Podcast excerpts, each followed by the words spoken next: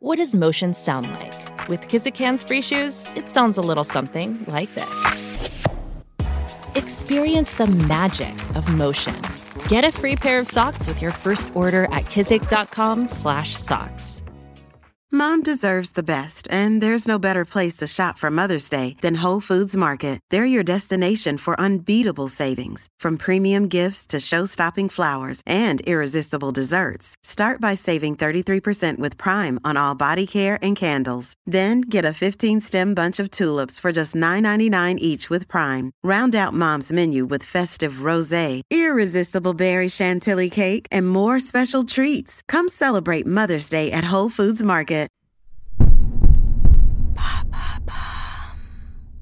How can I best preserve food in my freezer? Thanks for asking. With the warmer weather that summer brings, it's especially important to be aware of the best techniques for freezing food before it goes bad. This ensures food safety and minimizes waste. Furthermore, proper freezing techniques help preserve the taste, texture, and nutritional value of the food.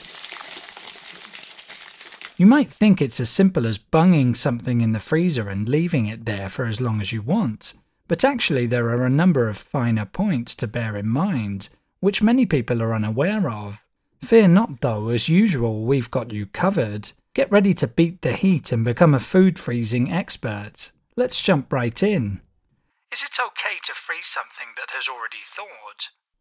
When food thaws, bacteria can start to multiply. Then refreezing it can lead to further bacterial growth and potential foodborne illnesses. Additionally, the freezing and thawing process can affect the texture, taste, and quality of food, resulting in a less desirable eating experience. To ensure food safety and maintain optimal quality, it's best to only freeze food items that have not been previously thawed. There is a workaround solution though if you have thawed food and want to freeze it. You can cook it first and then freeze the cooked product. Even in that case though, you should still consume it promptly afterwards.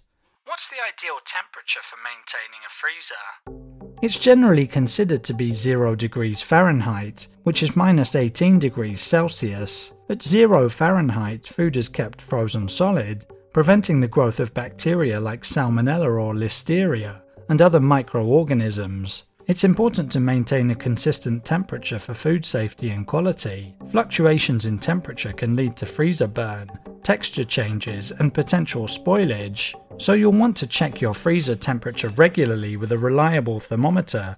Are there any food items that are not suitable for freezing?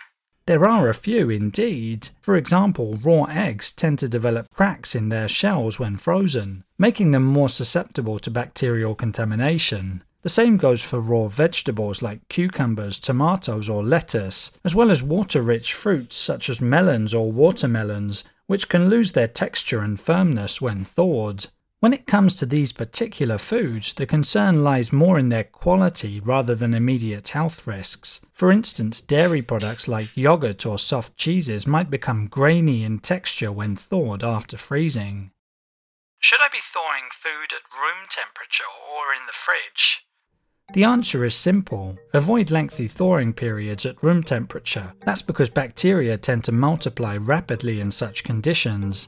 It's better to opt for thawing in the refrigerator, using the defrost mode on a microwave, or through cooking. Additionally, once your food is thawed, it's advisable to consume it within three days. Lastly, one important rule is to defrost your appliance at least once a year. The accumulation of frost occurs when ambient air infiltrates the freezer and freezes in its coldest parts. This frost layer compromises the appliance's efficiency, making it challenging to maintain the temperature of 0 degrees Fahrenheit. There you have it. Now you know how to best preserve food in your freezer. In under three minutes, we answer your questions and help you understand the true meaning behind the trends, concepts, and acronyms that are making headlines. Listen along and you will really know for sure.